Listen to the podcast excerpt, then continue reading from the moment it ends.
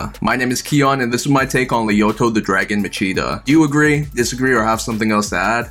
please put in the comments down below because I love to read it. If you like this video, please give it a thumbs up and subscribe to my channel for more content like this. But that's all out for now, so I'll see you on my next one.